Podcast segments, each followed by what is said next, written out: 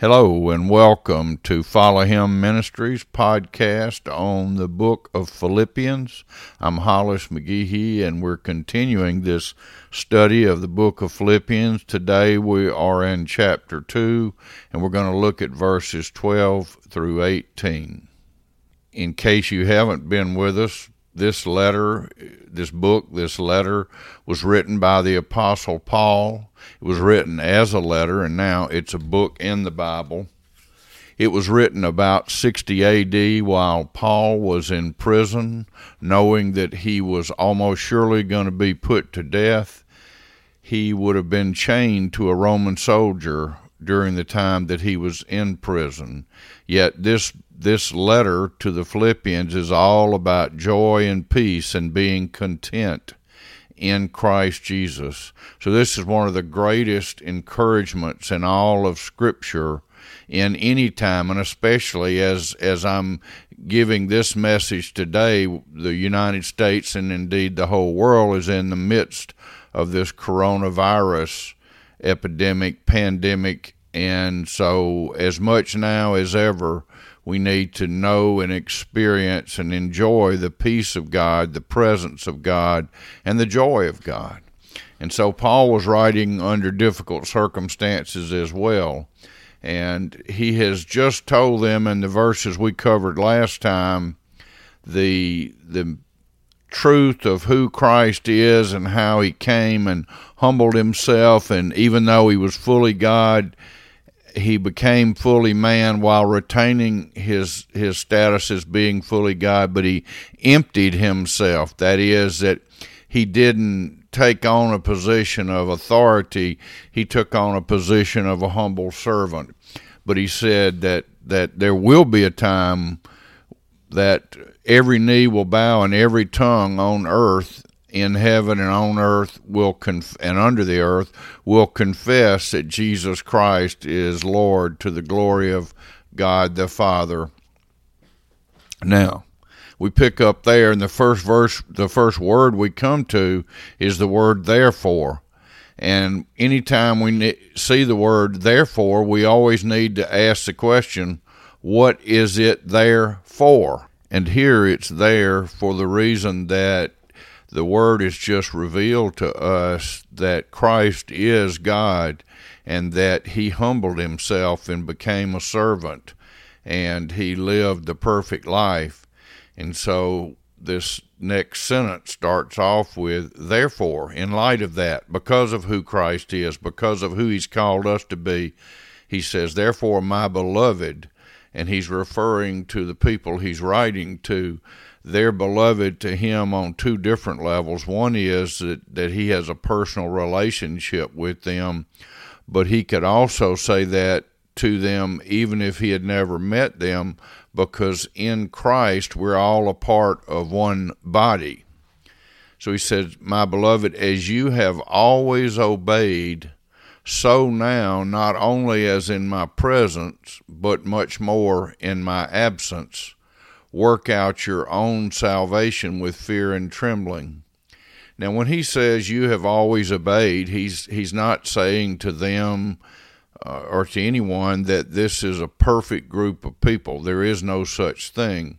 But he's saying that the course of their ministry, the course of the work of God in that local church, has been such that they would be labeled as an obedient group, as an obedient local church.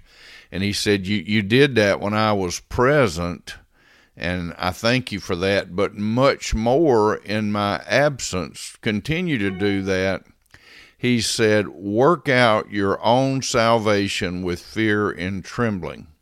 Now, he is not saying that salvation is gained by work he has said clearly many times in Scripture that salvation is by grace alone, through faith alone, in Christ alone, and nothing that Paul says contradicts that in whole or in part. So, what is he saying when he says, work out your own salvation? Is he saying that, that we need to do certain things to be able to uh, be saved and to continue to be saved? No, again, that's not what he's saying. Here's what he is saying. He's saying, because the next phrase says, For it is God who works in you both to will and to work for his good pleasure. So, what is our part? Our part is to first start off with honoring God, like as in Proverbs 3 5 and 6, that we would trust in the Lord with all of our heart. That's a way that we work out our own salvation. We continue to trust in Him. That's how we're saved. We're saved by faith.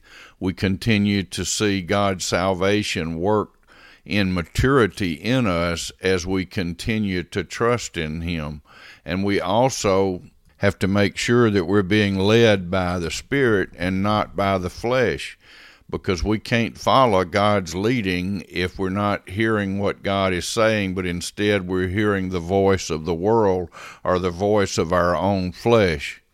So, this is how we work out our salvation. It's moment by moment uh, experience by experience. When when I'm confronted with something and I'm inclined to say one thing that's coming from my flesh, but I take that thought captive, I hold that thought and say, no, that's not from God, and instead I say nothing or I say something that is God honoring. And the same thing over and over in how we think and how we speak and what we do and where we go trusting God rather than trusting ourselves. Then he says, Do all things without grumbling or disputing. Do all things without grumbling or disputing. That means the things that we enjoy doing and the things that we don't enjoy doing. The things that are easier for us and the things that are not so easy for us. Do them without grumbling or disputing. Why is that? First, because everything we do, we do as unto the Lord. And secondly, that our witness is not just by any means what we say or what label we have, but how we live our lives. And if we live our lives as grumblers and people that dispute, then we're not honoring God. So he says, Do all things without grumbling or disputing. And then he gives a reason that you may be blameless and innocent we're blameless and innocent children of God when we are seeking after the things of God.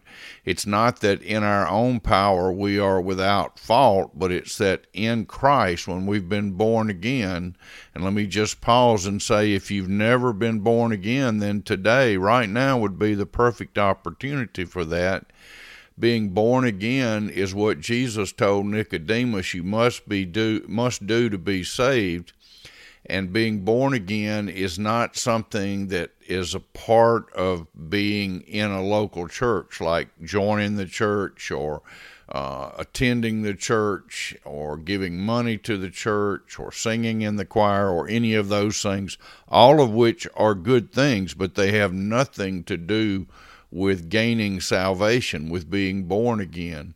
We're only born again when we put our trust in the Lord Jesus Christ in his finished work. And he said from the cross, It is finished, paid in full for your sin debt and mine.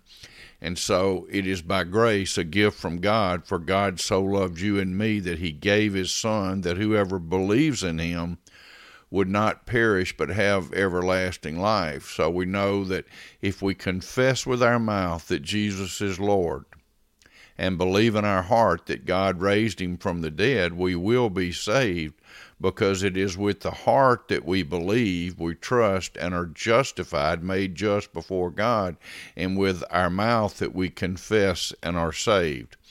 So if if we have never done that, let today be the day of salvation. Pray and ask God. It's not the prayer that saves you, it's it's the faith in Christ, and even that is a gift from God. So he said, Do all things without grumbling or disputing, that you may be blameless and innocent children of God, without blemish in the midst of a crooked and twisted generation. We, we live today in a crooked and twisted generation, maybe more crooked and twisted than any other time, although sin has always existed and it just gets new names and new ways of showcasing itself. But sin is anything that sets itself up against the knowledge of God.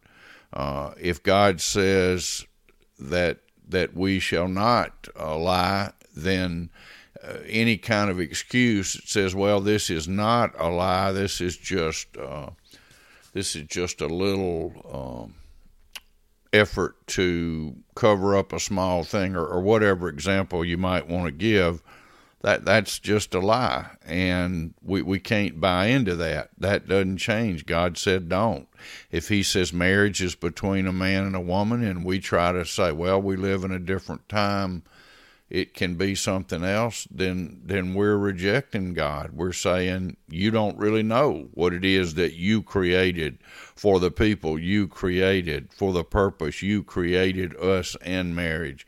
You don't really know what you're speaking about, God, and that's setting ourselves up against who God is, and that's the definition of sin. Not focusing on that as being a more important sin than than any other, but pointing out that when we try to say to God what what He uh, has said to us is not correct, then we are setting ourselves up for failure, and we're not we're not being um, blameless and pure, and we're not shining as lights in the world. We're shining as darkness. Darkness doesn't shine, but we're showing ourselves to be dark he said, and this is how you do it. You hold, verse 16, hold fast to the word of life. Why do you hold fast to the what is the word of life? Jesus is the word. In the beginning was the word, and the word was with God, and the word was God. He was with God in the beginning. Through him all things were made. Without him nothing was made that has been made. In him is life. Jesus said, I am the way, the truth, and the life. So the word of life is the word of God, and Jesus is the word of God, and we have the written word of God that reflects who Christ is. So he says, hold fast to that, to that truth that is in the word of God, so that, so that in order to, on the day of Christ, Paul is saying, I may be proud that I did not run in vain or labor in vain. He's saying, I, I want to see you come to the finish line. I want to see what God is, how God's going to honor you at the judgment seat of Christ, and He honors you for the good works. Uh, and, and I will see my children, quote, end quote, children in the faith, do well, and God will be honored. And then in verse 17, he says, Even if I'm to be poured out as a drink offering upon the sacrificial offering of your faith, I am glad and rejoice with you all. This is where he's recognizing that he is about to die sometime in the near future for his faith. He had done nothing but uh, proclaim his faith in Christ. But he said, even with that, I'm glad and rejoice that you guys are growing in Christ, that you're working out your salvation as God works in you with fear and trembling. He says finally in verse 18, likewise, you also should be glad and rejoice with me. Why should we rejoice with him? We rejoice with him in the body of Christ at what God is doing in him and what God is doing in us and what God wants to accomplish. And this is a joyful thing, a joyful truth uh, to reflect on and to rejoice in and to be glad about. And it's all rooted in Christ. It comes from him from start to finish. Let's pray. Heavenly Father, help us to receive this beautiful message you've given us, that you've called us uh, to have the mind of Christ, to humble ourselves, and to, to live our lives in a way that honors you, that, that we're blameless and innocent, that we're working out our salvation. That is, that, that Christ's likeness is growing in us we're becoming less and Christ is becoming more in each of our lives as we hold fast to the word of life so that uh, the Lord may be proud on the day of the judgment seat of Christ because of what he has done in and through the Apostle Paul and, and each of us who are in Christ. So we just thank you, we bless you, and we honor you in the precious name of Jesus. Amen and amen.